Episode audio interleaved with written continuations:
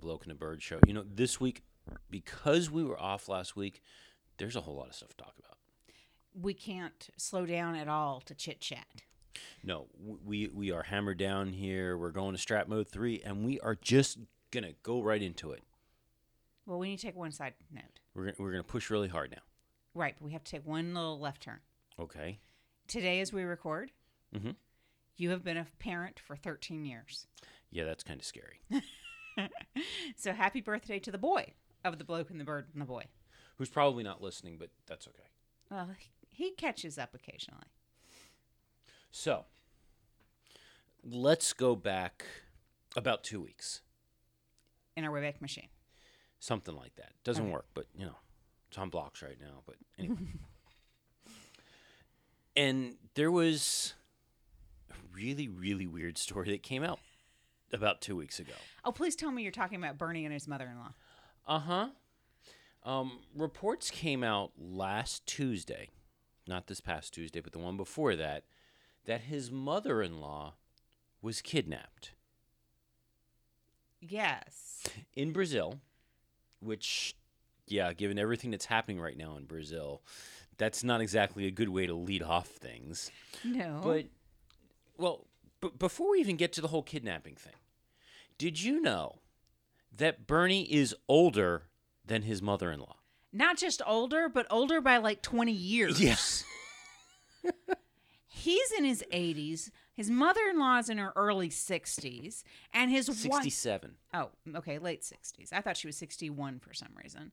Um, and then his wife is in her late 30s.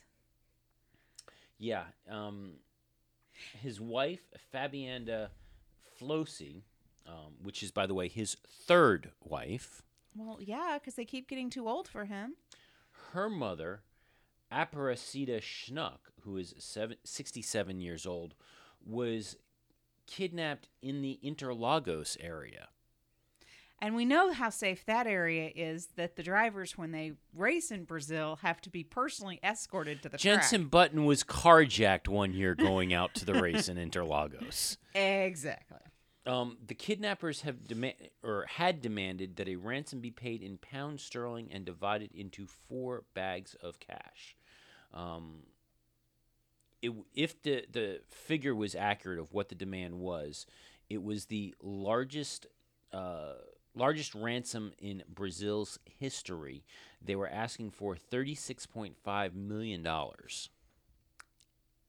And um, the authorities told Bernie that he was not to come to Brazil. Yeah, I think there was something about that too. Yes.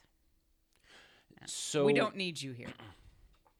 later on in the week, about two, three days later, reports come out that um, Miss Schunck was rescued. Um, they, they found her, basically, the police located the house that she was being held in. It was in the city of Cotia near Sao Paulo on last Sunday. Police learned that the house, or, or located the house with the aid of security cameras around the city, as well as mobile phone monitors. Now, the good news was that she was found in good health. It doesn't sound like she was injured or anything like that, so it was a fully safe return of her. And com- coming out of that report were later that two people were arrested while a third is being sought by police. The third was later found this week and turned out to be Bernie's helicopter pilot. Okay. You're punking me at this point, right? You're telling me that a, a plot for some telenovela, right? I Because this can't possibly be reality. pilot Jorge Eurico de Silva Faria was the last person seized or arrested by police, and he is alleged to be the mastermind of the attack. How much did Bernie tick that man off as his helicopter driver that he would think to do this? Yeah. Wow. Okay, um, so in summary, Mm-hmm. Bernie's life, nothing like mine. Yeah, pretty much. so, you know, we, we've been unhappy with silly season. However, we do have some silly season.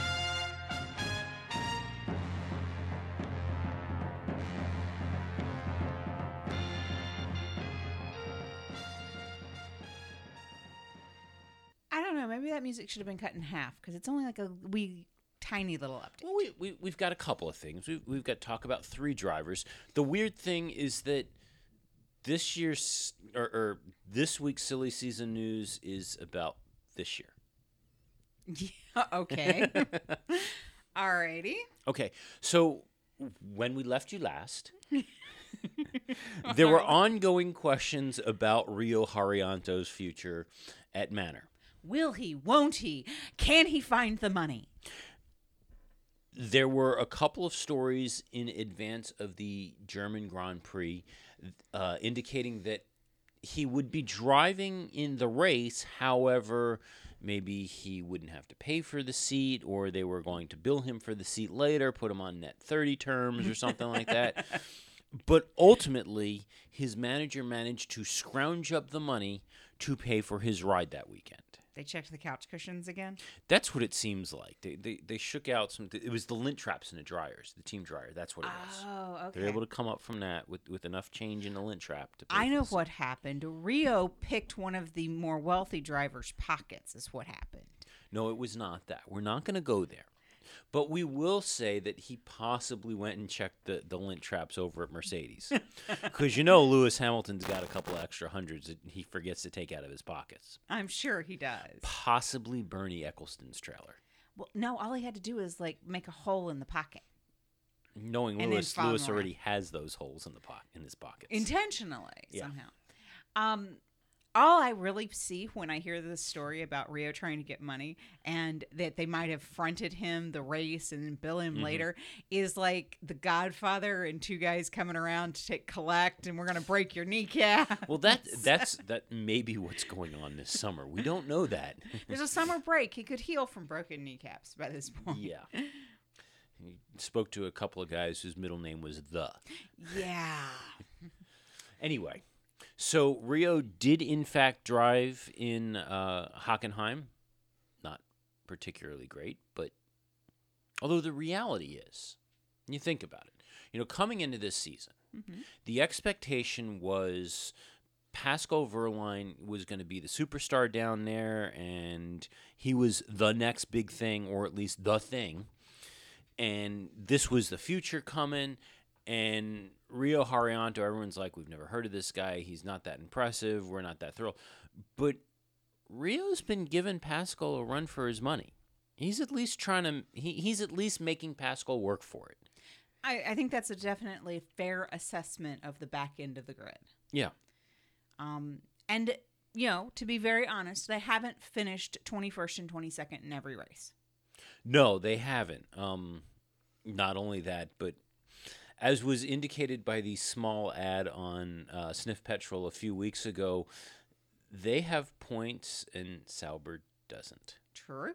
or a point Hey, and Sauber doesn't. that is one more point than Sauber has. That is a lot more prize money than Sauber's getting at this rate this year. But that's okay. They've gotten refinanced. Yes. Manisha, Manisha can go on and continue to sell two seats to four drivers. Anyway, so back to Rio. We still don't know what Rio's future is. He got a temporary stay of execution. He can make it through, well, he made it to the summer break, but as of right now, he does not have cash.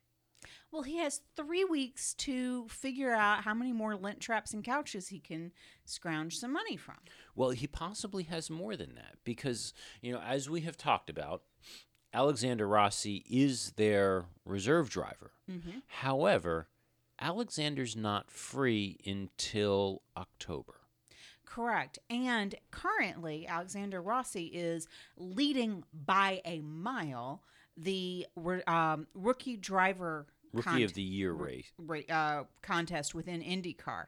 And even within IndyCar, he's also like ninth overall. That's what happens when you win the 500. Yeah. But I mean, he's doing really well in IndyCar. He wouldn't want to leave to go race Formula One when he has the opportunity to win some prize money from IndyCar. Mm-hmm. So you're right. He's not going to be available till October. He's going to finish out the Indy season. Um, and so with that, you have this other issue of uh, who would drive for Rio. Well, the the two other names that have been floated, Vandoorne. Stoffel Vandoorne is, which, as you may or may not remember, is already a holder of championship points for the season. Yes, he is. Although Mind you, that they point- were McLaren points. Right, but but still, he has earned points within the series, which shows some promise there. And not only are they McLaren points, but they were McLaren's first points of the season. Yes, they were. Um, In fact, they stood as the only points for the season for several races. The other name that has been bounced around in is uh, Esteban Ocon, Yes. who's been bounced around as a potential in a couple of seats, including over at Renault. Mm-hmm. But Ocon sits in the Mercedes program. He's technically a Mercedes driver that Mercedes has leased out to Renault. So it's not beyond the realm of possibility of Manor being right now essentially the junior Mercedes team for them to consider Ocon as opposed to uh, Stoffel Vandoorne, even though he has a point. Well, and that's definitely the case because, or definitely a thought, because Manor is very much a junior Mercedes team, a junior junior, actually, if you really get down serious Yeah. about it. But, um, you know, they are forging, forging ahead with this idea of being the junior Mercedes team. Um, and I think that that's why we were looking at Pascal so closely because he's a Mercedes driver. Well, you know, I'll throw one thing out there, completely off the wall, Okay. but I'm going to throw it out there because the way things are going, I could almost see this happening. What? What about one Daniel Kvyat? I don't see that happening. Mostly because I have Daniel Kvyat on my list of most likely to implode. No, he already has imploded. I mean, like physically. We're going to turn around one day and find a little nugget on the ground where Daniel used to be. Ye- Well, that's about where his career is going at this point. He he's got to find something. He's he's got to. Uh, I, get that he's frustrated, and I get that he's been beat down, but right now he's in this never-ending death spiral that he's got to figure out because otherwise, the best that he could hope for next year is maybe a Manor or a Sauber seat if he's going to be in single-seat racing at all. the problem that Daniel is facing, um, in so very many ways, I look at what's going on with Daniel's career right now and remember back to early moody Lewis Hamilton. The problem is that Kvyat doesn't have the talent that Hamilton had. Yeah. And so you don't get away with this string of moodiness that Hamilton really got away with only because he's got a lot of core talent. But remember the days of inconsistent Lewis. He would have a fight with Nicole and they would break up and we'd have three races that Lewis was awful. He was awful, but odds are he was still within the points. Awful for Lewis is not awful for Daniel. and that's I think that's the thing that that's killing Daniel is Well, not only is is he moody, but he got slid down to the junior team, and he's getting his lunch completely handed to him by uh, Carlos Sainz. well, and that and he also can't keep his mouth shut. Yeah, he's going to get bitten by his very own mouth by announcing that he doesn't trust his team and his tre- team can't set the car up the way he needs it. and the team doesn't trust him. He said. right. I mean, you know, there's there's just too much going on, and he's airing dirty laundry in public, and you know how well that flies in Formula One. Well, the the other thing that I'm sorry Daniel needs to consider, and I think everybody needs to remember, is what that Toro Rosso is running. You know, there was a lot of hype and a lot of hope over that Toro Rosso in the beginning of the season because it was last year's Ferrari engine, and last year's Ferrari engine was doing fairly decent. And the thought was the Renault engine was so bad that Toro Rosso had a fighting chance to mix it up with the big boys for a few weeks. Mm-hmm. That didn't come about. The mm. engine is not being upgraded, which means every week that somebody else brings out upgrades and bits and whatever to their engine and, and modifications to their engine, that team slides further and further back and is going to slide further and further back no matter what the drivers do. But Expectations need to be based around that understanding, and they're not right now. The problem is that Danielle is not being compared to the rest of the field right now. He's being compared to his own teammate who has the same handcuffs of the Ferrari, the last year Ferrari unupgraded engine. That's the problem. Now, if he was neck and neck with Carlos every week, nobody would be saying a word. But Yeah. Carlos is finishing in the points, and Danielle is retiring every week. or he's in the back of the grid or whatever. But yeah, and, and that that's where Daniel's bigger issue is. But the number of commentators I've heard of the well, you know, the Red Bulls are really or, or the Toro Rossos are really starting to slide back. Well, they're they're supposed to be sliding back at this point.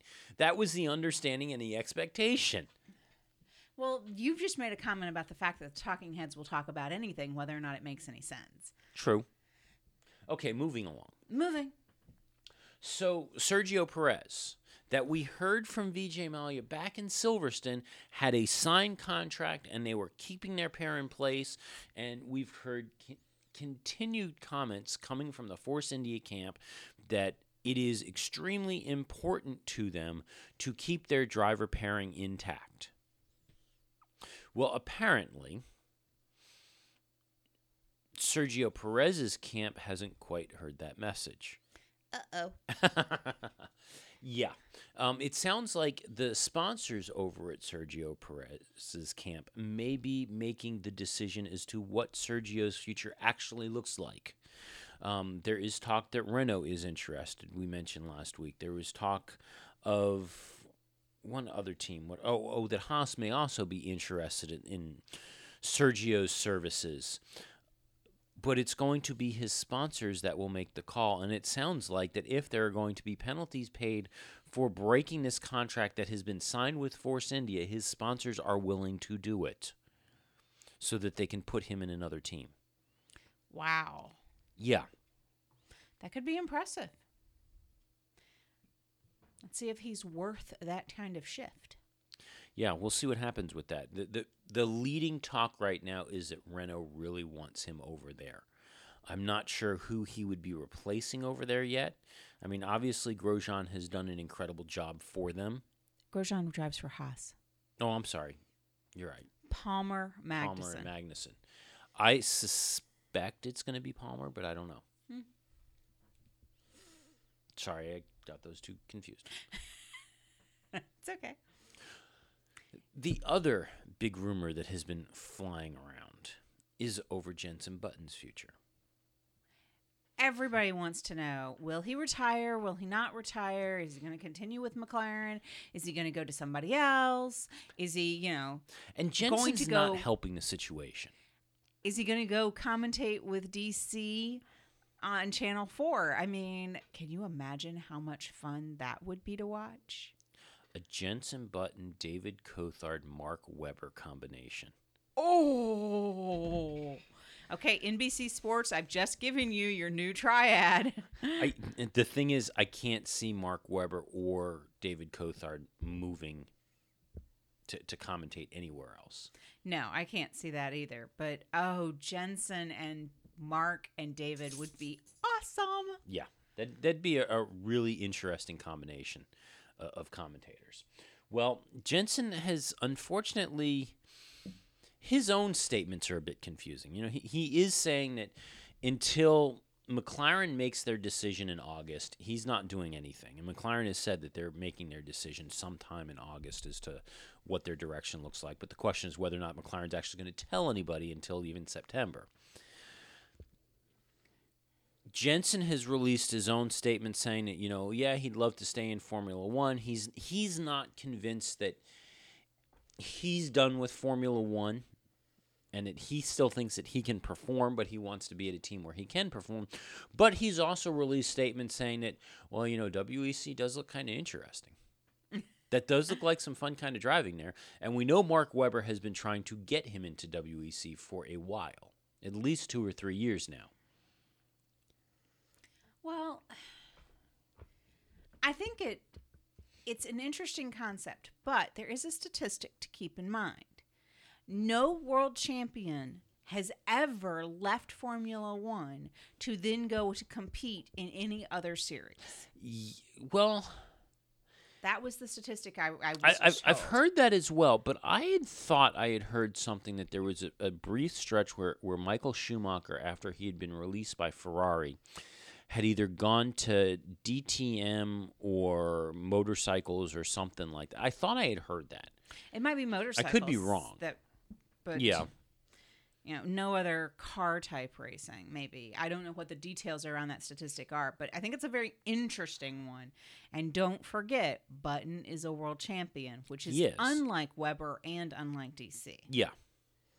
Now, Claire Williams has come forward and said that Williams will not, does not intend to wait for a decision. She says that they need to make a call on what their driver lineup is. They're trying to sort it out. And if their lineups are, if their timeline isn't in line with what McLaren is doing, they will make their decision without waiting for it, for McLaren or Jensen for that matter. Interesting. Yeah. Now, Now, what if their decision is that they want Jensen? well, that was what I was going to say is Williams hasn't released what that timeline is. It's going to be stunning that that timeline is shockingly the same as the McLaren announcement. A- And it may end up being something along the lines of that Williams turns around and, and, and looks at Jensen and says, you know what? We want you to come drive for us, regardless of what McLaren says, announce. Mm-hmm. And McLaren gets their hand forced. Yeah, that could also be the case. So, away from the track a little, the pit wall. We've got pit wall news. Pitwell. This is actually, I, I think, kind of surprising, but not really. Um, and this past week led to a lot of discussion as to the state of Ferrari. But James Allison, who is their Ferrari's chief technical officer, he is considered to be the genius behind aerodynamics over there, has left Ferrari. Yeah, he did. And that was a shocking and stunning announcement. Well, it it was and it wasn't. It, it was in the fact that there was a lot of good that James could do, and James had a very strong influence on the aerodynamics of that car. And it does not sound like it's necessarily the aerodynamics or the issue. Mm-hmm. It wasn't in the fact that earlier this year James lost his wife, and he's got two young kids, and there was a lot of talk and a lot of concern over the fact that he wanted to he did not want to sacrifice his kids and his family for his career especially with Ferrari requiring him to work out of Maranello and him being English Right. so there has has been some th- some rumors, some speculation as to that yeah, this may have been a mutual thing, but this may have been for family reasons and family reasons so that he could relocate to possibly an organization within England and within the motorsports valley. You mean possibly the Enstone team? Potentially, which he left to go to Ferrari. Right. So we'll see what happens there. the The team has come out and said that this is a it, it was a mutual decision and that they, they it was an amicable split. That it wasn't you know screw you and the horse you rode in on. Yeah. But that leads to the other question and, and the other things that are going on of what is going on over at Ferrari. At the beginning of the season, this was the team that, based on what we saw last year, they were on the upswing. They, they won races last year when everybody laughed at them and didn't think that there was a, a prayer in the world of it. This year, they haven't won anything. They've made some awful strategy decisions, which have cost them races. They've made technical and aerodynamic decisions. Well, we don't know about aerodynamic, but we know technical decisions that don't seem to be panning out. So, what's going on over there? In a lot of ways, what we've seen over the last three or four weeks are kind of the same thing, or at least the same rumors that we heard in Fernando Alonso's last year. That Ferrari will look to go down an avenue of development and then at the last second pull back. Yeah. I mean, that's definitely what I'm sensing is going on. I have a sense that we're going to hear more people departing from Ferrari. And a, a changing of the guard is about to occur yet again. It, it does sound that way. Um, it, it sounds like there is a lack of leadership happening over there again. Um, what we started to see, and this is the other thing, is that Ferrari over the years tends to be relatively conservative. They don't like taking a lot of risks. They don't like going out on the edge. And what we saw earlier this year was a team that pushed harder Mm-hmm. and they were riding on the edge. They were gambling outside of the bad strategy calls. They were gambling, but they were suffering because of it. They were there were some gearbox failures, there were engine failures, there were some mechanical problems that you just didn't see in Ferrari, but it was a Ferrari that was pushing. In the last couple of races, it doesn't seem like they're pushing as hard anymore. It doesn't seem like they're running that edge that gave him that extra little bit. And a number of times that we've walked into a, a weekend in the last month, month and a half of this looks like an opportunity that Ferrari's going to do well. This looks like a chance for Ferrari to do well. And then race day comes around and they're two, three seconds back. Well, there's that, but I have to go back to, you know, they've made some bad strategy calls. Mhm. And I agree with you. But bad strategy calls, of course, are only judged in hindsight. It, Yeah. had those calls worked, which they didn't, unfortunately, but had they worked, they would have been considered genius. They, it was yet another example of them taking risk and gambling, which was outside the Ferrari philosophy in so very many ways. Had running that extra lap for, I mean, Vettel more than once, w- not destroyed the tire, had the tire not Yeah. blown up on them on that lap, they would have been genius. They would have accomplished the goal. So, in one way, I can easily argue that they're taking risk. Um, they were at the beginning of the season taking a lot of risk to try to run on the edge, to try to change the paradigm. It bit them in the butt, and now they're going back to their old conservative ways. And at this point, they've now fallen behind Red Bull. Mm-hmm. Where again we thought that they were going to this was going to be the team that was going to take it to Mercedes. Now, admittedly, at this point they've already made the call. Matti- Mattiacci's come out and he has said that they have made the call that they are going to um, focus on the 2017 car. There's a couple of bits and pieces that they were looking at for 2016, but really the main focus of the team and the main resources of the team are going to next year's car. And given that they did not, they have not really picked up ground on the Mercedes. Yeah, seeing them slide back kind of makes sense. The concern here, though, is the replacement for James Allison, the Aero guy, is Mattia Binotto, who's an engine guy. Ooh. Unless he's been striving to make aerodynamically sound engines, I'm a little concerned by that. Yeah, and and that's one of the the questions is, well, who's running their aero shop then? Because you can't have an engine guy make aero calls, and these cars are very very aero dependent. Now Ferrari has come out and said, and, and Maurizio Arrivabene has come out and said that, uh, yeah, we and, and I said Mattiacci before. He's the old guy. Um, Arrivabene, he's the new guy. Arriva Arrivabene has said that that uh, they're reorganizing the team, quote, without panicking. Interesting. I've never heard of let's put the engine people in charge of aerodynamics. And just to talk for a second about how important aero is on these cars, Mhm. it is not a secret that Renault's Tag Heuer engine has less power than the Ferrari engine. Mhm. Yet, um, Red Bull has been able to pull ahead of Ferrari because they can make it up in the corners. And that's where the aero is so absolutely critical. They're faster in the corners. They have a slower straight line speed, but they're faster in the corners. than just about any other team, including I think Mercedes, Right. and that's always been Red Bull's, Red Bull and Renault's um, foundation of their strategy. Thank you, Adrian Newey. Yeah. So we'll see what happens over at Ferrari and if we are destined for another 18 months of aimless, directionless wandering by Ferrari as we have had in the past. And then, of course, the question becomes well, how does Sebastian Vettel take that?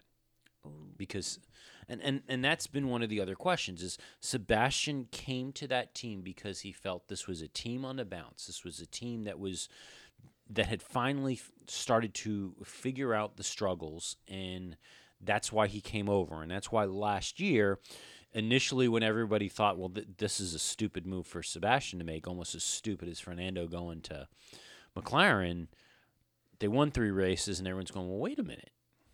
Well now we're back down again. Mm-hmm. so yeah we'll see how that part shakes out too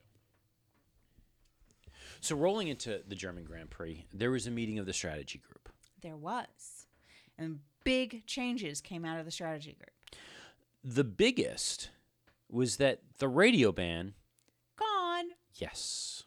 And there was much cheering throughout the land, Mm-hmm. or at least in our house. We'll, we'll wait and see. I, yeah, there was more radio traffic. I think coming out of the summer break when the teams really have more than about two days to analyze what this means, I think things are going to really change for Spa and in particular for Monza. But S- Spa, I think this could have an impact on the starting procedures. Mm-hmm. not the least of which is Spa is one of the few tracks where that start line sits on a slope away from the direction of travel. So there may actually be some conversations regarding clutch bite points and some of the other stuff that they banned last year starting at Spa. Yes. Now, there is still a a there is one caveat in the there is no radio ban in that the one time that the pit wall cannot talk to the drivers and its period the end is on the formation lap. Yeah. That there's like radio silence for the formation lap period. Other than that, it is a free for all. So we'll see how that works out. Um, there were some interesting conversations regarding strategy, which we'll get a little later. Okay. Um, the other big breaking news that came out of that was that the sport decided to not adopt the Halo for 2017.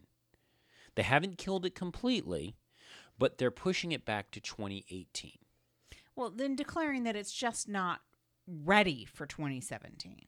Yeah. Now, Bernie apparently drove this bus to, at the very least, postpone it.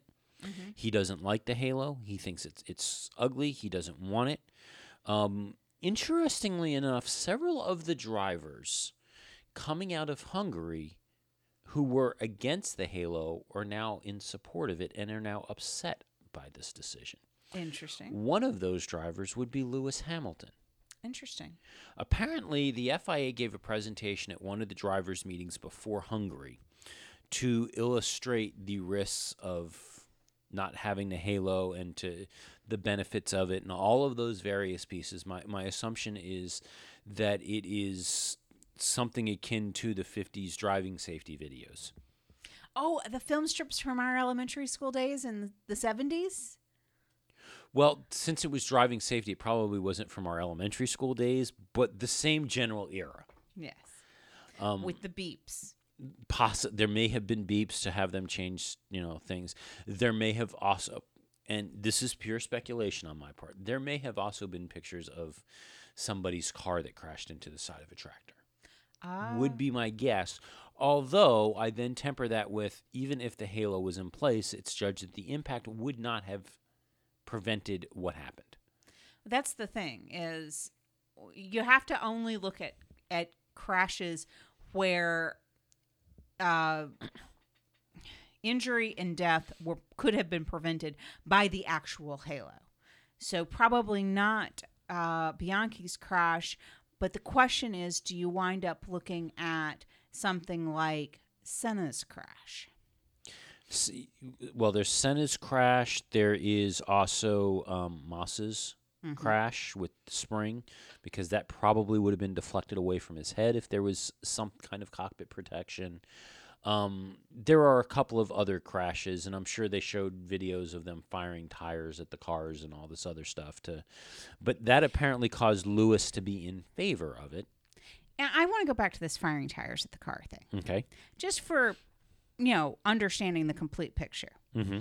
The Halo is designed to prevent a flying tire from hitting the the driver's head Mhm. as it comes crashing around. A couple of years back, we tethered tires to Mhm. the cars. But as we have seen, those tethers are not a completely um, 100% successful solution in keeping te- uh, tires attached. But they are far better than they were the year before. They're, they're better than they were, but we have still seen tires come free. We've seen it happen um, in the pit lane. Uh, Mark Webber leaving a pit lane and a camera guy getting nailed as a tire that was not properly secured to the car took off. Um, we've seen other times where tires have popped off of Mark's car. Um, we've also seen, well, just last year over an IndyCar, which also requires tire tethers. That was the, the cause of death for Justin Wilson. Was a tire that broke free from its tether, hit him in the head. And I think that's one of the other big things that they're pushing is the fact that in that case, the halo would have protected him. Now, one of the big things that the team bosses have been pushing is that, you know, yes, Formula One is pushing to get the halo in and they want this. There is no other open cockpit series that is talking about doing anything like this, Right. including IndyCar, including Indy Lights or, or GP2 or any of the other things. And the argument to some extent, and, and this has been an argument that's come up several times over the year for a variety of different things of you're not doing this in a junior series you're not talking about doing this in a junior series so then why are we only talking about doing this in formula one You would think that the risk is greater in some of the junior series too. mm-hmm. definitely Interesting. the other thing that that has been discussed is you know there's a lawsuit now in place from the Bianchi fam- Bianchi family against F1 and I think the FIA but I don't think Manor's being sued. Um, a wrongful death lawsuit saying that the, that the sport did not do enough to protect him and, and implement appropriate safety procedures. And this is part of the reason why the halo is being pushed out. And then becomes the question well, okay, if another driver gets injured in the next 18 months before Halo or something similar comes out there, does this not leave the sport in a tenuous position because from a legal perspective? Because the sport acknowledges that there is a risk of this Mm-hmm. and is going so far as to develop a solution, but has delayed that for a variety of different reasons. And Bernie has come out, he doesn't think that that's an issue. Well, I'm glad that he doesn't think that's an issue, and it may not be. I mean, there's there's principle out there that says yes, we know there is a risk to for X. We have to come up with a reasonable solution for that risk. And if that reasonable solution is not there yet, has not been developed sufficiently, Yeah. Then what you don't want to have done, I think it would be a greater lawsuit risk if they put they slapped something on the car. You still got the injury, and then it was determined that that piece that they they feigned an, uh, an illusion of safety is basically what you could Yeah. you could wind up with if they're not 100% sure that this would prevent something that is a real and imminent danger, you have an illusion of safety. And that's that I think is a bigger risk legally. Yeah. Just throwing it out there. So we'll see how this shakes out and, and where this goes. We should be seeing the Halo a bit more. Uh, one of the agreements that was made was, was, or the acknowledgement that the only real testing of this Halo and the experience that anybody has with this Halo is on the car is three drivers doing installation laps. Right. So there is a push and an expectation that we will see it on more cars for more testing sessions so that more drivers can get an impression of it and what it feels like to drive under it and potentially also to get it out for longer than just an installation lap, which I don't, I, I've not understood why they're they're. Well, we'll just take it out for a lap, see what it looks like, and then bring it back. No, let let the drivers experience it for a little bit and see what the effects are having it on the car for a longer period of time. The challenge, I think, is that the teams have their own testing program that they want to get, and this added bit to the car interfere. It, it's not how they're going to run the car over the weekend or how they would even consider running the car over the weekend. So doing that during the, the practice sessions impacts their own practice strategies. It would be an interesting piece to have them carve out a special testing day for the Halo so that all the teams get an extra day of testing, Yeah. but they have to run with the Halo during that day of testing. Well, that's the thing. Why didn't they do it during one? During why didn't they make it a requirement that during the in-season tests on a day that was not dedicated to a young driver that they had to put in, you know, 50 60 laps with the halo fitted. I don't know. I'm sure there's I'm sure there's political reasons for that. So, let's talk a little bit about the German Grand Prix. Okay. Let's look at an incomprehensible map of the racecourse, shall we? I can't make heads or tails out of it. You? Uh, no clue, but no doubt it'll be exciting. I'm not sure this was exciting. It was okay. It we've had worse races. We've arguably had worse races at Hockenheim. Mm-hmm. But before we get to that, let's talk. A, let- let's look at some of the Renault track facts, shall Okay. we? Okay. So lowest starting position for a winner at the German Grand Prix, and you know they're not really clear since we've had the German Grand Prix at Hockenheim and we've had it at Nurburgring, and now there's talk that there could be another German track coming into play here. Um, so I'm not clear whether this is just for Hockenheim or this is the German Grand Prix as a whole. But uh, according to Renault, the lowest starting position for a winner was 18, Mm-hmm. with the average starting position for the winner being 2.44. Okay. Um, Renault, as a constructor, has had just one victory here, Okay. and there was a 24% chance for a safety car, with 32 winners from pole. So, some facts about Germany. Yes. The fabled German Autobahn network has no federally mandated speed limits, which everybody knows. Although a lot of sections have mandatory or temporary restrictions, but an estimated, uh, however, an estimate reported that 52% of the Autobahn network is still unlimited. Mm. Although, from what we hear, it may be unlimited, but traffic may be limiting you in its own right. Yeah. The annual meat consumption per person in Germany is 61 kilograms. There are more than 1,500 different types of sausage, with common varieties including the Bratwurst, made of pork and herbs, currywurst served with curried ketchup, and Blutwurst made with blood. Okay, the grin on your face as you get to talk about how sausage is made is a little, a little too big. Um, now, what is 61 kilograms in weights of masses? Actually, I was grinning because Bratwurst was made with pork and herbs and not pork and something else. so that was really the only reason why I was grinning. To be clear here. And no, don't try and explain to me what parts of the pork are in there. we don't want to know this. You do not want to know how the sausage is made. No. Um, Angela Merkel, Chancellor of Germany since 2005, was ranked as the world's second most powerful person in Forbes magazine in 2012. In 2009, Mattel celebrated 50 years of Barbie by producing an Angela Merkel Barbie doll. Oh, that's so awesome.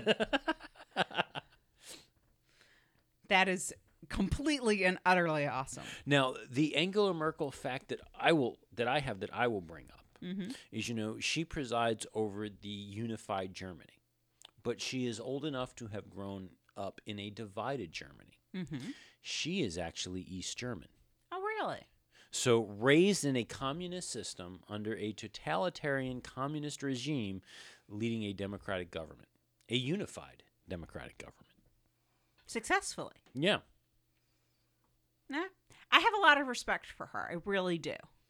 She's she's a strong, very powerful woman. Um, you know, just throwing it out there, but I approve. Okay. So this week we saw the super soft, soft, and medium tires. Um, in 2014, which was the last time we were at Hockenheim, there were 65 overtakes, which is interesting considering there's a lot of talk that this is one of those tracks that's supposed to be not that easy to pass. You just have Okay, to pass in the I am- right place. I am so overhearing that. I got to tell you that that comes up almost every single race. It's very difficult to pass at this racetrack. Somebody has to be able to pass somehow, some way. It's not a procession. I'm sorry, passing is always possible. Max Verstappen proved that. 65 overtakes on a 67 lap race. See? Somebody's doing it. Um, the current circuit length, and this this has been a big talking point here. The current circuit length is 4.574 mi- uh, kilometers. Right. But this used to be, up until about 2002, a much, much longer track. And a lot of the talk this week is not only was it a longer track, it was a completely different experience to drive before the track was shortened. Because this used to be a Monza-esque high speed blast through the woods, as opposed to now a track that is a Tilke redesign that twists around and bends on itself. Um, that just gets narrower and narrower as you get deeper and deeper into the lap. But again, you have turned how many times people complain about the fact that it was redesigned into a drinking game. Yeah. So, Well, I, I think some of why they're talking about it is is the um, remote hope that maybe they can get it brought back. Because when you look at the aerial shots, you can still see the original path of the track. It's still it's getting overgrown, but it is overgrown. I don't think it's realistic to even hope for that because a track that length would require refueling. And I don't think that we're going to see refueling ever come back, let alone the fact that I'm not sure Germany in its current state would allow them to go tear down woodlands to put back a racetrack. I can't imagine. I can't imagine. The one thing I do think that they should do, I, actually, I think it, it's vitally important that they do it. From what I have heard, um, the Jimmy Clark that died there. yes. there's a monument to Jimmy Clark in the woods where he died, but at the tree where he died. The track used to run past it because he was run, he was driving on the track in a race when it happened. Now that they have ripped that part of the track out and that is not part of the circuit, my understanding is that area is getting very overgrown and it's hard to find the monument and it's hard to get out there. What I truly think Hockenheim should do, and, and honestly, I think if Merce- at a minimum, Mercedes, if not F1 as a whole, should do, is they should strongly consider building either a walking path or a jogging path or some sort of maintained path out to that monument and maintaining that monument. Let the rest of it grow in and naturalize and whatever, but make sure that that is preserved. Uh, I think that is an honor to Jimmy Clark that you are right. I think you have to maintain an ability for fans to be able to pay their respects, for the drivers to pay their I was going to say, not just the fans. um, uh, because that's something that a lot of the drivers do do while they are at Hockenheim. Drivers and press. go out there to to pay their respects. Um, that was a, a tragic day.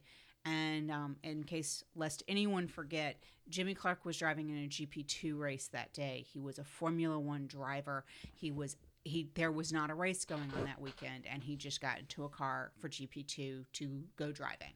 Well, back then the attitude was if you were a race driver and there was a race, you were in it, regardless of the series. And he hopped in the car, and it's believed that something broke on the car, and he lost control and ended up in a tree. So this year's race, This year's race. some of the notable things that happened. Going back to Ferrari. Yeah. You know, we talked about um, discussions over strategy, and I did not pull the audio for it. I, I probably still should and need to, but it's been a busy couple of weeks, so I have not pulled the audio for it. Um, but one of the more notable moments was, shall we say, some s- discussions, mild disagreements regarding when to pit Sebastian Vettel. Oh yes. On the one hand, I like Vettel questioning these kind of things. I, I like the driver saying, "Are you sure that's the right way to go?" You know, I think this is good, and and we continue. And from the respect of if we want the driver to be the superhero, this is the kind of thinking that we want the driver to have. Mm-hmm. But in a nutshell, Ferrari called Vettel in for tires, and Vettel decided on his own to stay out. As he radioed back, the tire he felt that the tires were fine and that he could go further on them and could go deeper on them. And the team didn't feel the same. there was a disagreement. Um, ultimately, what came out was well, what they told Vettel was that they believed that if they pulled him in sooner, he might have possibly had the chance to undercut Ricciardo because of the, the by changing that strategy up. The only flaw in that, which most of the press picked up on, was that Vettel was nowhere near Ricciardo. And the odds of him catching up to Ricciardo in time to do an undercut were about slim to none. Right. Plus, you would have lost the 20 seconds in the pits Yeah. to try to get to that undercut point. But Vettel came out and said, you know, I was probably wrong. Vettel, Vettel, uh, I guess, looked at the data and came out and said, you know, I probably had a better chance of putting the cars under pressure. Um, I, I think he realized that there was a better chance for him undercutting and catching up if he had pitted as opposed to staying out there and, and pushing those tires as hard as he could. Um, and actually, by him, even just the two extra laps that he stayed out there arguing with the team, um, completely lost that opportunity to catch up. Well, hopefully, all parties have learned something. Well, Seb says that he did and, and that he was wrong and he apologized to the team. But the fact that he is questioning the team does kind of now make you wonder what is going on in that team or wonder more what's going on in that team. I don't know. I mean, I, I think that you definitely have that question in your mind, but I also have the impression that Seb challenges the team a lot. He pushes them to really be sure of what they're doing, and he's not above questioning them, even if he trusts what they're ultimately going to say, but he kind of wants to know more. He wants to be a leader of that team, not just a driver. I, I think that's the best way to put it. He really wants to, to lead that team as opposed to just being a driver for that team. Exactly. And because of that, I think that it's completely acceptable for him to ask the question. But, you know, could he have done it in a lap versus two laps? I mean, Yeah. what would that have gained him? But we can't go backwards in time. So the only other news was up at the front of the grid. Truly. Now, in a nutshell, much like in Hungary, you can summarize the race as thus light turned green, or, or lights went out, Lewis got a good start, ran away, the end. much like Hungary, that that was essentially what happened. And and how much like Hungary this happened. Now, now Lewis had said in Hungary that, that he was controlling that race. Um, it was a race that you didn't need to blow out ahead because of the, the nature of the track. Um, so he was never in concern about anything happening behind him because he, you know, four or five seconds was all he needed to, to keep the race the way he wanted it to run. In Germany, Lewis has come out and said he turned down that engine on lap two. now, some of it was, you know, he, we know he's at the ragged edge on those engines. Mm-hmm. So it, it's if there's any way he can preserve those engines and, and put less strain, less strain on them and less stress on them, he could. But he turned down that engine on lap two. there were a couple of times that he turned it up because you know they were getting ready to pit or whatever that he just needed to manage the gap. But for the most part, he was running in a low energy mode that entire race. Okay, but he also but look in his rear view mirror. Mm-hmm. Too. Lights went out. Nico spun and couldn't get off the line like he should have. Nico had a horrible, horrible start. Ricciardo blew past him. Ricciardo and Max both blew past him. Um, I mean, just in beautiful Red Bull starts. I mean, it, that was gorgeous. Next thing you know, Nico is fighting for fourth, Yeah. down in fifth, fourth, fifth, fourth for a while. No hope of getting any higher. And Lewis can do the math as well as I can. In straight line speed, the Red Bulls can't catch you. And you've got two Red Bulls between you and the only car on that track that could catch you. Think about it. Yeah. No, I mean, He, I, he saw that by lap two and said, eh, I got this. And he just had to keep it between the white lines. I mean, certainly had this race well in hand. That being, and, and I, I'm going to question the can't catch you because Nico, in particular, when he was dicing it up with them, with, with the Red Bulls, the Red Bulls were keeping pace with him pretty easily. well, The the Red Bulls have definitely found something. oh, I'm not doubting that they have found something. But remember what we were talking about earlier about the importance of aerodynamics. Mm-hmm. This particular racetrack has got a section that has got a high speed straight. Mm-hmm. And then there's a whole bunch of twisty bits. Yep, through the, the old stadium section. Right. Now, those twisty bits are where Red Bull can gain back a little bit of time. They lose that time in every lap on that high speed straight. Mm-hmm. That's where this is a very balanced track in that regard. The problem is that you need a car that's like the Mercedes to be able to catch you up. Yes, Nico could push, but keep in mind, Nico was right behind the Red Bulls. He was pushing to them, but he couldn't get past them. Yeah. And he struggled that whole race. Th- this was not a good weekend for Nico, and honestly, there there's a lot of looking at what just happened to Nico's season, Oh, yeah. and and I think there need to be a lot of questions about that, and Nico needs to have some soul searching, and I think the team needs to sit down and talk with Nico because here you go from what was it 43 point lead. Well, not just 43 points, but he won, what was it, six races in a row, four of which were this season alone. it was three and three. He might have won four the first four of this season. And then everything just kind of fell apart. Mm-hmm. With Lewis has now won four straight races. How, I mean, as we were walking into Barcelona, and and admittedly, yeah, we kind of questioned that folks were doing it, but as we were walking into Barcelona, it truly looked like, and even Lewis had accepted that the, for him the battle was going to be for second place. Mm-hmm. Was going to be making sure that that he did not slip any further back in the order, and that that was the best that he could hope for. I don't think there was anybody out there that expected that come this time of the year it would be a 19 point difference and Lewis would be up. Wow. I mean, there's definitely there's definitely the issue of the fact that Nico has fallen away.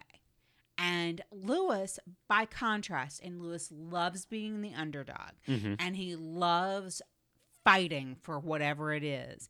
And truthfully, Lewis doesn't do so well when he's suddenly really far ahead. Yeah. So I think that at some point, the 43 points behind really turned up Lewis's motivation to fight. And we know Nico crumbles when Lewis fights. Now, Lewis has come out, and, and I think some of this is, you know, uh, just like Nico, who says that he doesn't think about the points in a lead, and but but Lewis has said that yeah, I'm 19 points out, but I really don't accept that I'm in the lead, and the big reason that he keeps putting forward for that is I still have at least one engine penalty to go. Yeah. So he says that I can't think of myself as being in the lead. Now that being said, again, you know, it's like Nico saying that, well, I'm not thinking about the points. Yeah, sure you are. Hmm. Mm-hmm. Nice try. We're You're not that stupid. You're counting those every single night. I get that. Now, to to get an idea of how bad Nico's weekend was, and and I'm sorry, in in watching what happened, he diced it up with, with Max Verstappen again, and despite what Nico wants to say, despite what a whole bunch of other folks want to say, that this was not the same as what happened with him and Lewis in, in Austria, the move that he attempted to make on Max and yeah, it pulled it off without damaging the car this time. It was the same thing he went to do with Lewis in Austria. Mm-hmm. It was the exact same thing. He decided to straight line into a turn to push his opponent out, and it worked. This time he didn't damage the car, but he got penalized for it for pushing somebody off the track. And I honestly I think that it was the right decision. Oh yeah.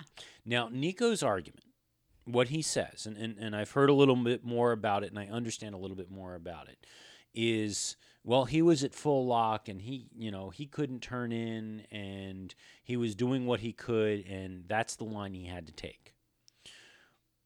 The way I had initially heard that, which didn't jive with the actual video, was when he said he was at full lock, I was thinking he meant the steering wheel.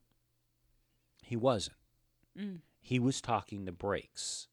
That his brakes were on full, and the risk of at that point, with his brakes being on full, turning the wheel, that that would have had an impact on what was on the race and position and all of that stuff.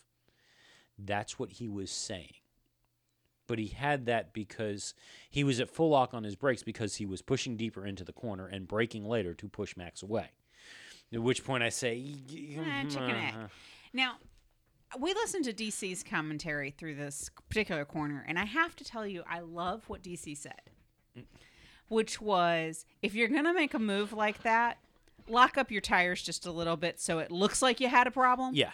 Do do something so it looks like you're making an effort somewhere. Yeah. As opposed to what he did, which uh, especially looking at the in-car video, there was no effort made to turn until he was almost completely at the you know, off the track. Right. And that's when he did it. And and what we talked about in Austria, Austria was that you go into the turn but you get wider as you're in the turn as opposed to driving straight and then turning at the last minute, Exactly. which is what Nico's doing. So Nico gets a, a, penalty for this, a five second stop go penalty, which it turns out, and, and as we watched it, and I'm sitting there and I'm counting it, I'm going, that's longer than five seconds. Yep. That's still longer than five seconds. And then they're going, he's in there an awfully long time. And it turns out that he was that the the delay that there was before the team touched the car as opposed to five seconds was eight seconds. And three seconds makes a huge difference.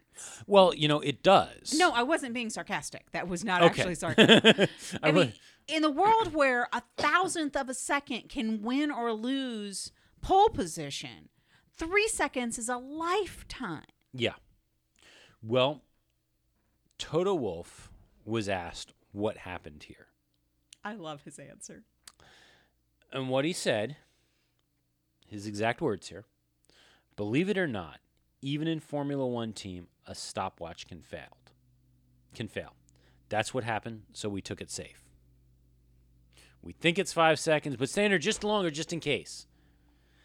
How do you not have multiple stopwatches plus somebody counting? Yeah. Why is somebody not doing one, One- Mississippi, yeah. two Mississippi? There's that piece of it, and I get it. Maybe they go to six Mississippi so that they're sure if their stopwatch fails. But he also said in one of the other interviews, which is the part that I love the most, mm-hmm. it's not like we've ever practiced a five second penalty. We don't get them very often. And that's a valid one. I, he's not one of the teams that they get those. There's other teams that are better at it because they do it all the time. Yes.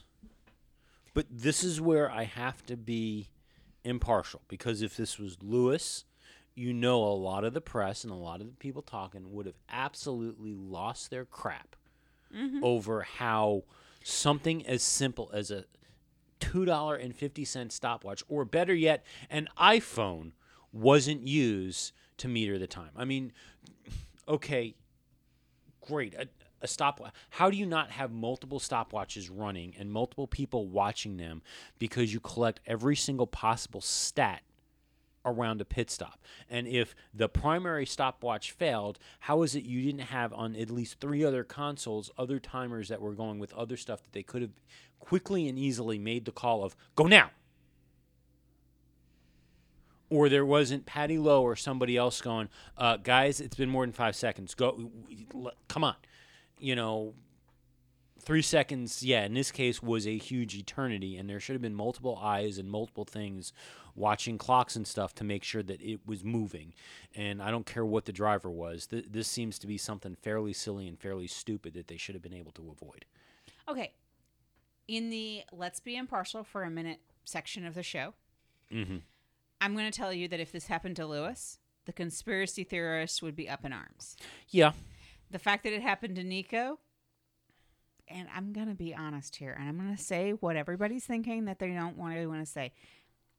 I don't think people like Nico like they like Lewis. And so, because it happened to Nico, stop you- everybody's going, it couldn't happen to a better guy. I'm going to stop you there. Okay. And, and, and you went a little further than I wanted to stop you there, but on this whole idea that you don't think people like Nico like the way they like Lewis. Here we are at the German Grand Prix. Yep. Okay. Yeah, we have Mercedes, which is a German team and, and has a German driving for it who is contesting the championship. We have another German driving who is a four time world champion. Mm-hmm. We have another German driving who is considered one of, if not the up and comer into the sport. And Five Live is in Germany, or, or not Five Live, Channel 4 is in Germany in the campgrounds with the Germans, partying with the Germans, who apparently party very hard for the German Grand Prix. And one of the things that they did while they were partying was to find out who the drivers were rooting for. The vast majority of the German fans are rooting for Lewis Hamilton, not a German driver. Does that tell you anything? Any of the German drivers. So the other thing we'll mention about Hockenheim, mm-hmm. it appeared from what we could see in the videos to be a packed stadium. Yeah. it appeared. However, just past turn one, you may have noticed the Rolex banners covering three sections of seats. Attendance for race day weekend was 58,000. Wow, that's really low. Yeah. That's not good. Now, some of it is believed to be because of right. Th- this is a bad time for Formula One to be in Germany. There is a lot of autosport related stuff going on in and around Germany over those few weeks. Plus, Hungary is only about four or five hours away from Hockenheim. There's a lot of things that week competing for German fans' attention Mm. and you add on top of it F1 is expensive and all the other things that F1 does to shoot itself in the foot. And I think tickets for Hungary are significantly cheaper than Hockenheim. Yes. So if I'm going to drive four hours more to have half, you know, have some savings, the Germans are an infinitely practical people. Let's Yeah. let's stay with that too. Yeah. um there's still the oddball thing going of rotating German Grand Prix between Hockenheim and somebody. It has mm-hmm. already been confirmed Hockenheim will not be hosting in 2017, but there's no understanding of where it might be going next year. There's a rumor that I believe it's called the Stats Ring, which hmm. is another German track may be looking to get F1 in there. Now that's the ring, coincidentally. you shouldn't meant to talk about this. Um, Daniel Ricciardo got a bit of press on the podium for during the ceremony taking one of his shoes off, pouring champagne into it, and drinking champagne from it. Ew, ew, ew, ew, ew. he tells the story post race of what this was and what happened. And again, something else I probably should have the the audio from, and I don't. I apologize for that. But he explains it that um, the week before or two weeks before was um, a MotoGP race where one of his buddies was racing in it and, and won the race. And it was apparently an, an, a really good race. And, and uh, Daniel says that when the race happened and it was the podium ceremony, one of one of his mates texted him and said, you know, it was a great race and what's his face? This guy's up on a podium. And Daniel texted back, watch when he's up on the podium, he's going to do a shoey. This whole thing, it, it's an Australian thing, and as Daniel says, imagine that blokes screwing around with an alcohol with alcohol is an Australian thing. He said, but it's an Australian thing of you know a big event or something like that. You pour the the celebratory alcohol into the shoe and drink it from the shoe, and it's called a, they call it a shoey and he had already made the he, besides the fact that he knew his buddy was going to do it when he won he had made the decision that this season when he won a race he was going to be up on a podium and he was going to do a shoey and he came to the conclusion this past weekend that odds are he probably wasn't going to win a race but it was a really good race for him. He ended up in second and this was his 100th race. Right. so he made the decision to do a shoey Okay. and the rest of the world is going, ew. So, well, he was asked about that. He said, "Well, you know, you know, how was it? Did it taste funny or smell funny?" He's like, "No, there was enough alcohol in there that it, it killed off whatever smell there was, and you know, it, it tasted like it should have." Oh my. oh my. So, the reason that we didn't have uh, a show last week was last week was the Honda Indy 2000 200. 200. I'm sorry. Yes, Honda Indy 2. I added a zero. Well, there, there there may have been parts of that race that that may have seemed a little long. So let's talk a little Indy.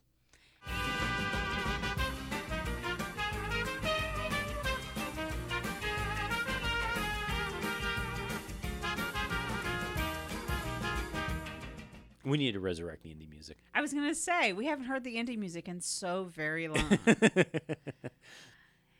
so, we spent three solid days at the Mid Ohio racetrack. Mid Ohio Motorsport or, or Sports Car Course is the official name. We've got to get it right one of these shows. One of the. Mid Ohio Sports Car Course. Lovingly shortened to Mid Ohio. yeah. In beautiful Lexington, Ohio. It actually is a really nice uh, location, and and for a racetrack is fairly nice. Um, one of the commentators on I think it was IndyCar Radio um, said that imagine you took a state park and plunked a racetrack in it, and that's kind of what this is. Um, it does feel that way. Yeah. it, it definitely feels that way. I, there are some things about that particular venue that, for a, a sports venue, I have to tell you, I really like. There's a lot of green space. There's a lot of trees around it. There's generally some shade to be found in some spots. um, they have a couple of different uh, food concession stands. I have to tell you, the food was good Yeah. food wasn't expensive either, um, which I really liked. Um, of course, we've mentioned before we have season passes, so we had pit passes for the whole weekend, um, which the accessibility was incredible. Well, even without us having our passes, um, Formula One, the only way you are getting access into the paddock and into the pits is if you are either a guest of the team or you have paddock club passes. Period. The end. There is no other way you're getting down there. With IndyCar, you can buy for an entire season. If you wanted to go to every single race, you could buy. I want to say it's for sixteen hundred bucks Twenty five hundred dollars. Twenty five hundred dollars. You could buy uh, pit and paddock access for the entire year, every single race. and that includes the race ticket. By the way. Um, If you don't do that, you only go to one race. I want to say it was it was either ten or twenty bucks. It was pretty damn cheap. It was. I think it was twenty bucks for this the Mid Ohio one. I don't know if it changes. At the entrance to the paddock, you could pay for access to the pit and paddock. Mm-hmm. That's it, twenty bucks. And if I remember correctly, the majority of that money is supposed to go to charity. right. They're not even keeping it for themselves.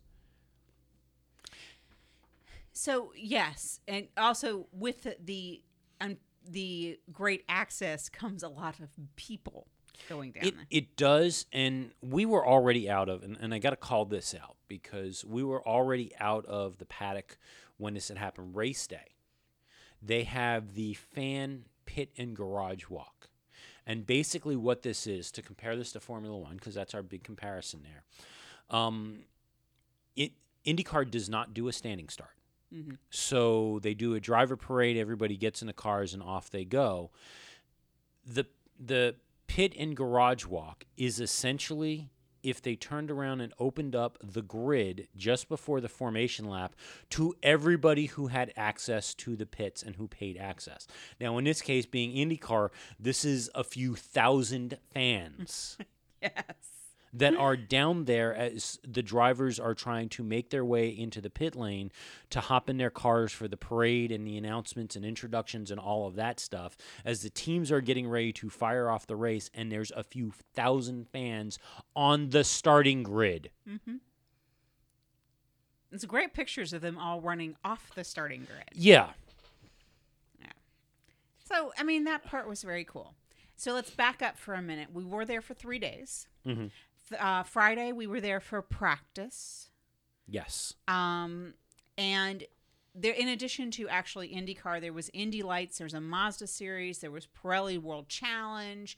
There was There, well, there were multiple Mazda series because Mazda apparently is the title sponsor for the various development series that are used to grow the drivers into IndyCar. correct So they, there's two or three series. Mazda Road to Indy yes. Series, and so there's several. I think there were like four or five different series that were going racing and stuff that was going on through the weekend. Um, which is also fascinating in the pits to watch because if you're not IndyCar has the garages that are right there on the pits. Right. everybody else has to bring all of their pit equipment from whatever spot in the parking lot that they are housed in. Rolling it down in their cars and Yeah. yep. And that's just it's kind of fascinating to watch the the connections of all of that. So it was practice day on thir- on Friday. Um, that day we watched a lot of the second practice from the pit lane. That was when we took pictures actually like on pit lane. If you were following us as you should have been in our Twitter and um, Friend face- face. friend face, yes, on on the interwebs. Um, if you're following us, you would have seen us taking pictures. Well, me taking pictures with Max Chilton and Alexander Rossi. Um, Which unfortunately, for Alexander in particular, I was really bummed because, and I missed this because if I was there, I would have asked the question. I did not get a chance to talk to Alexander because we were stalking him. We truly were. I will freely admit this. We were stalking Alexander. You were si- you were sitting charging your phone because there's little dis- there's stand up kiosks in the pit lane with TVs so you can see the track action and cell phone charging stations. thank you, Verizon. So so you're sitting over in front of one of these TVs charging up your cell phone and I decide I'm going to go wandering down cuz I spot Rossi's physio go walking by. And I follow Rossi's physio down to the pit box and I'm watching him unpack some stuff and I'm trying to get some semblance of some idea of when Alexander's going to be headed down. I'm thinking if the physio's there, he's got to be on his way. He finishes unpacking and he goes and he grabs himself a drink. And I turn around to head back. And as I'm walking back up, there's Patricia standing next to Alexander Rossi. She's grabbing her phone. now, allow me to explain how this all happened. I'm standing there. I'm across from my phone. I'm watching the TV. Driver in his uh, race suit walks up. I recognize him instantly as Alexander Rossi. I confirm by looking at his belt to make sure that that was his name. And I look over at him. I said, "Hey, Alexander, can I get a selfie with you?" Oh, sure thing. And you know, I go grab my phone. I'm fumbling with my phone because I'm suddenly nine thumbs. And I said something about, well, that just shows how prepared I am. He goes, oh, don't worry. I mean, patient as he could be, Yeah. great big smile on his face. He was happy as a clam to do it. And there was it was just really cool. It was a really neat little moment with Alexander. Of course, I didn't think fast enough to ask him anything either, Yeah. other than can I have a selfie with you? Um, So then we move over to the uh, Gallagher Chip Ganassi Racing pit box for where Max Chilton is. right. And- to stock Max. to, to go stock Max, and, and we go sit down, and, and I lean over and I look at their little pit wall structure thing, and I'm going, Max is over here already. And Trisha goes, No, he's not. I'm going, Yes, that's Max, the guy in a race suit. That's him. No, that's not him. Well, I saw he- the guy in the race suit, but he looked a lot older than the little kid picture that is Max Chilton. So I kept looking at him like, and you're looking at him catty corner from behind, and you expect Yeah. me to recognize this guy. and he he, he climbs down and, and initially trisha yells out and gets away from him and then calls out to him and he, hey can i get a selfie with you and he comes wandering over sure no problem and Yeah. Some other guy was over there getting pictures with him. I wound up taking their pictures together. That guy's gone to a bunch of races. That was a little weird. yeah well Um, but yeah, Max was a good guy, smiles. He is little as he can be. Because that picture, I have my arm around him, and I am telling you, he's skinny. he he's a is skinny, dude. he's a skinny dude. Um, yeah, I it it he's he's little. I mean, Alexander is thin, but he's tall. I mean, if Yeah. you see from the selfie, you can get a sense of I'm yeah not he's a tall guy not that tall, but he's bent over to be in the selfie with me. Max is not that much taller than me, and I think you're taller than he is. that maybe um your other brush with greatness shall we say Brush is a good word. was um almost getting run over by juan pablo montoya as he rode by in a scooter Um that that was He one was of those unremorseful.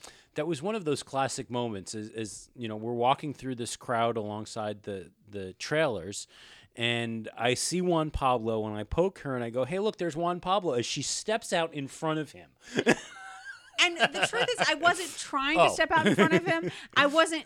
I wasn't trying to step out in front of anybody. The person in front of me stopped, and I tried to avoid running into the back of them by taking the only path I could take, um, which was the open spot, which just so happened to be where Juan Pablo was driving with his scooter. Now he neither apologized nor was he at all remorseful. he and didn't did even not- turn back. He Yeah, he kept didn't check going. to see if I was okay. He didn't slow nothing. down. It was yeah. Nothing. So yeah. Now, in contrast, I will say this: I didn't get a picture or talk to Helio Castroneves. Elio. Elio. Okay.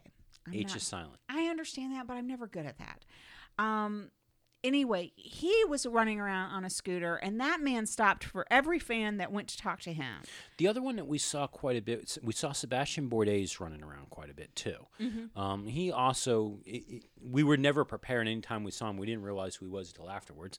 Um, but we saw him quite a bit. Yeah. Sadly, we are not as familiar with their faces as we are with Formula One people's.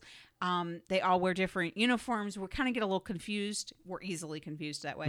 um, so there was a lot of the oh that was just as they walked completely past us. Yeah.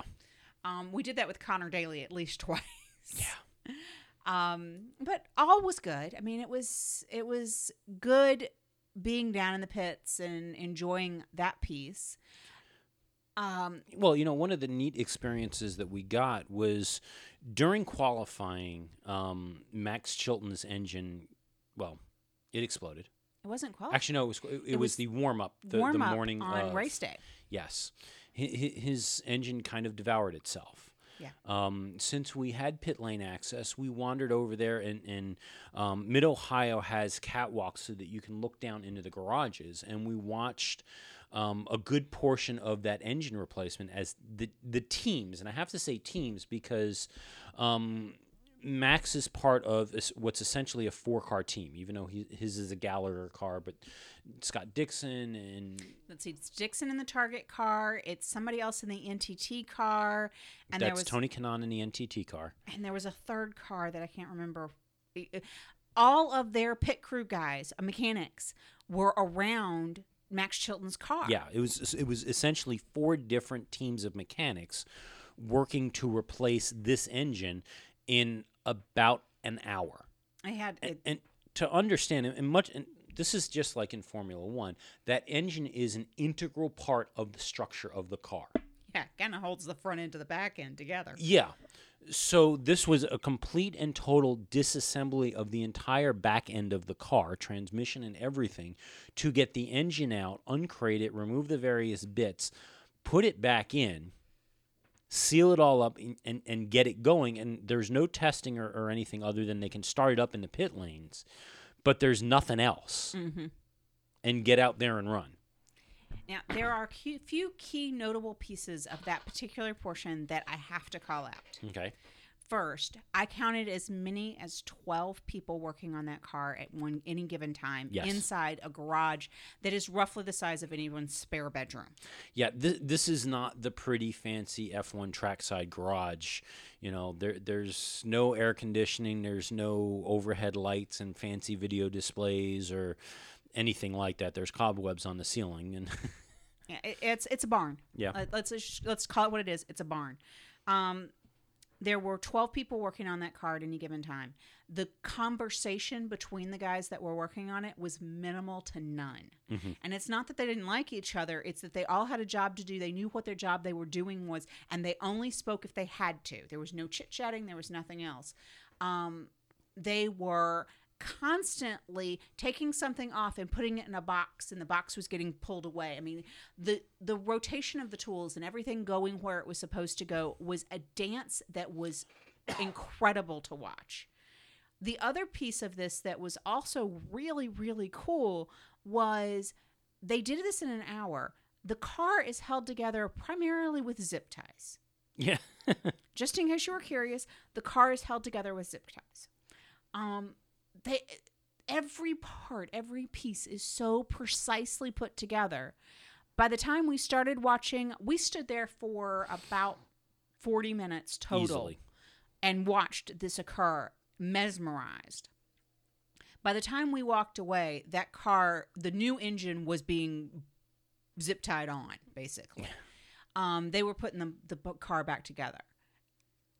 Incredible. They rebuilt the uh, radiators. They rebuilt if it's a turbocharger or Yeah, some sort of the, the tur- supercharger. the turbos were replaced. I mean, Um, manifolds, this, that, the other bits, incredible bits and pieces. Um, and it just all happens. And oh, they don't share tools. No, they don't.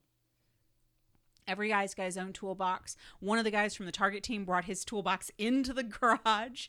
Uh, he, I don't think he was the only one.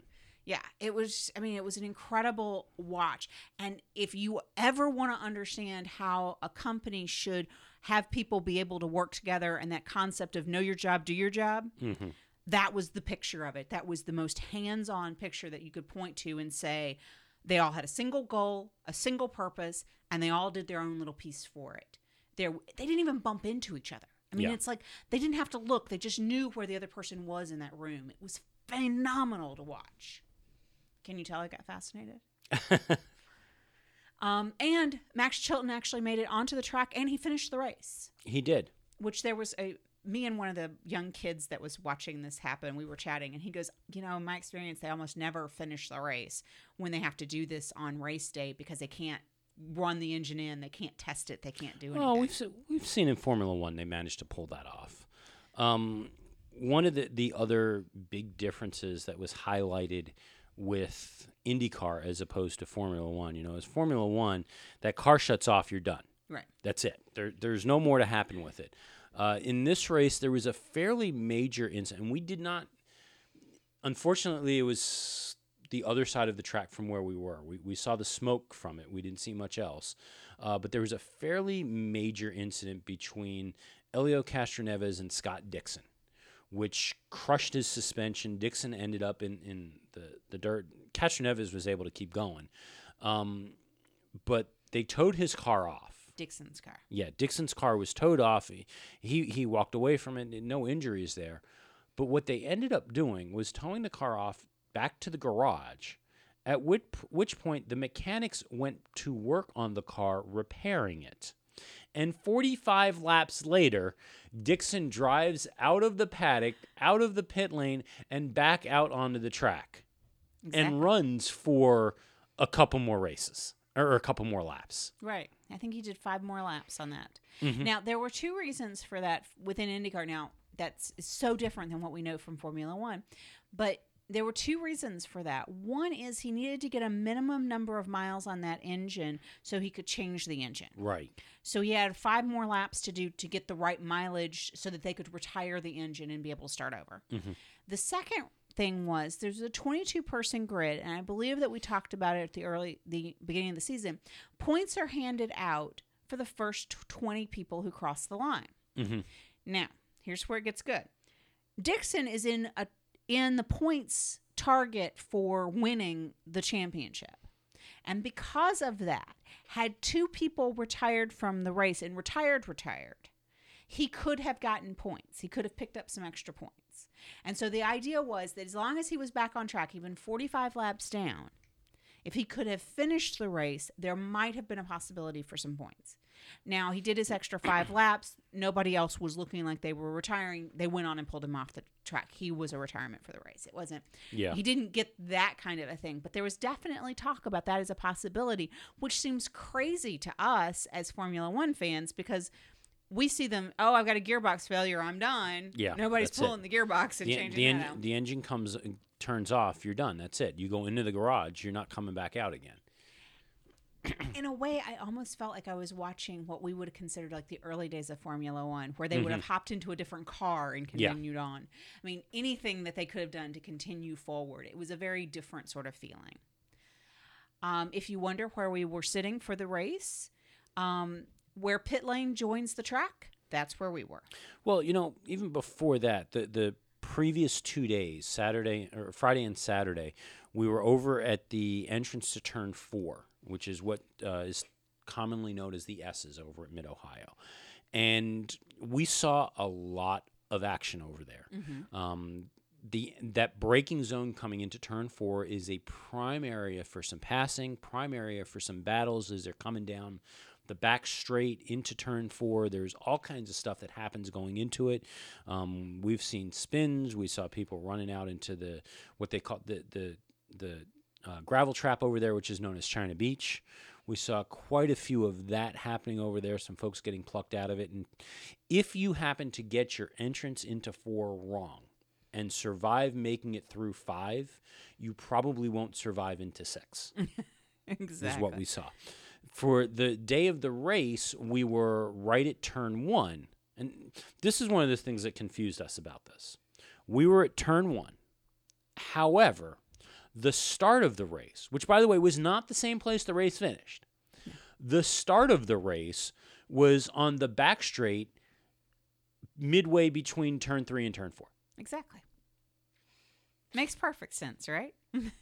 but we got to see, you know, as uh, cars were trying to rejoin, and uh, we were listening to the radio. We had rented uh, some radios from Race Electronics, which unfortunately don't work for Formula One.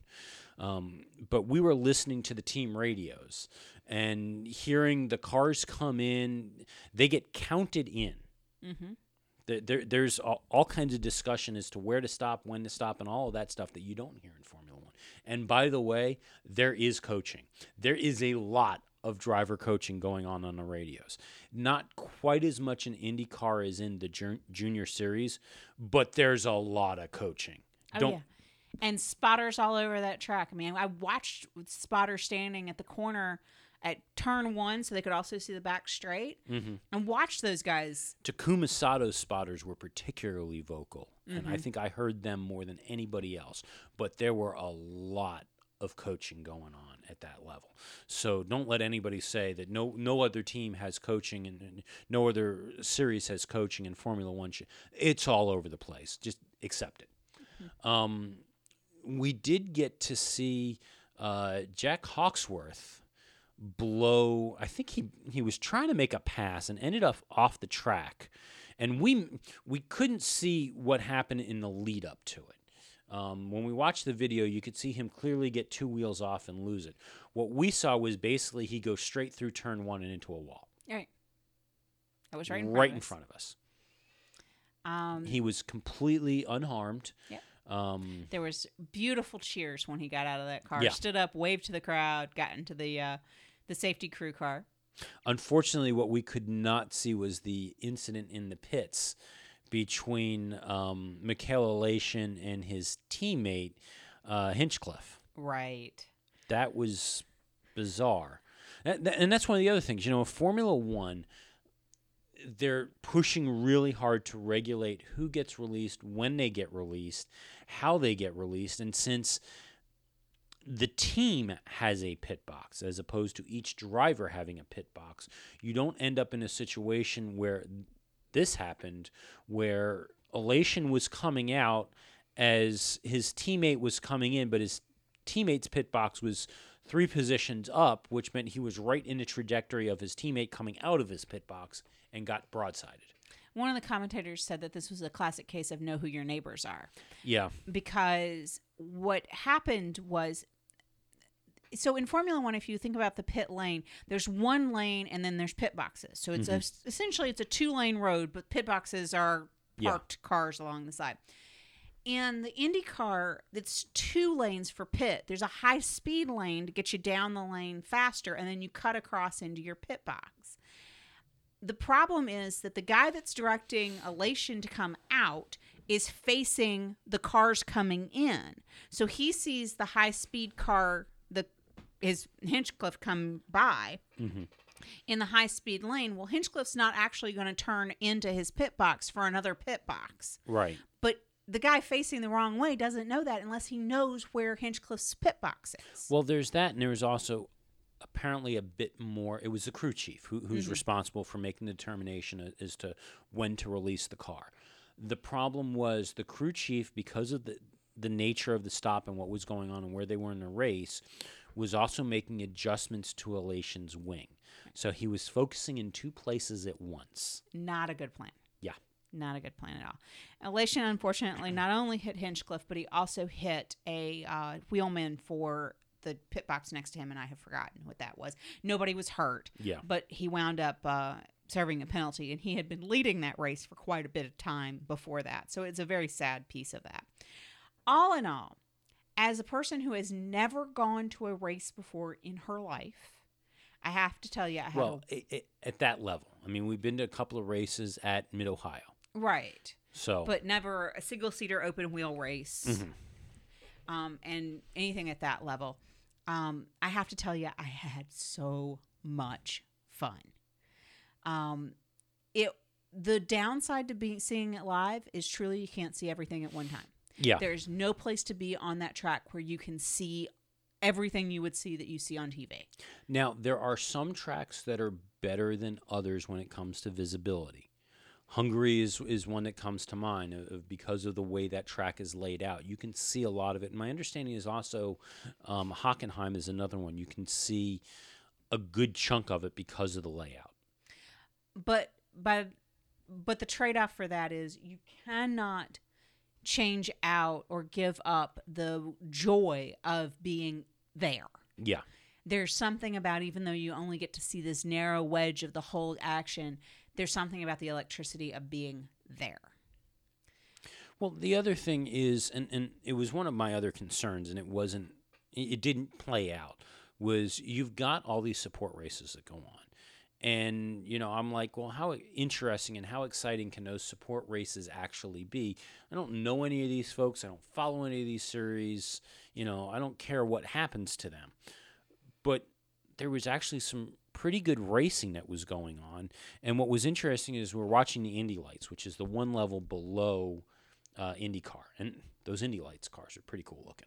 yeah Um, but it was especially when we were over watching everything going on in turn one, and we we were much closer in turn one and had a better angle for seeing how things worked than we were when we were over at, at, at turn four.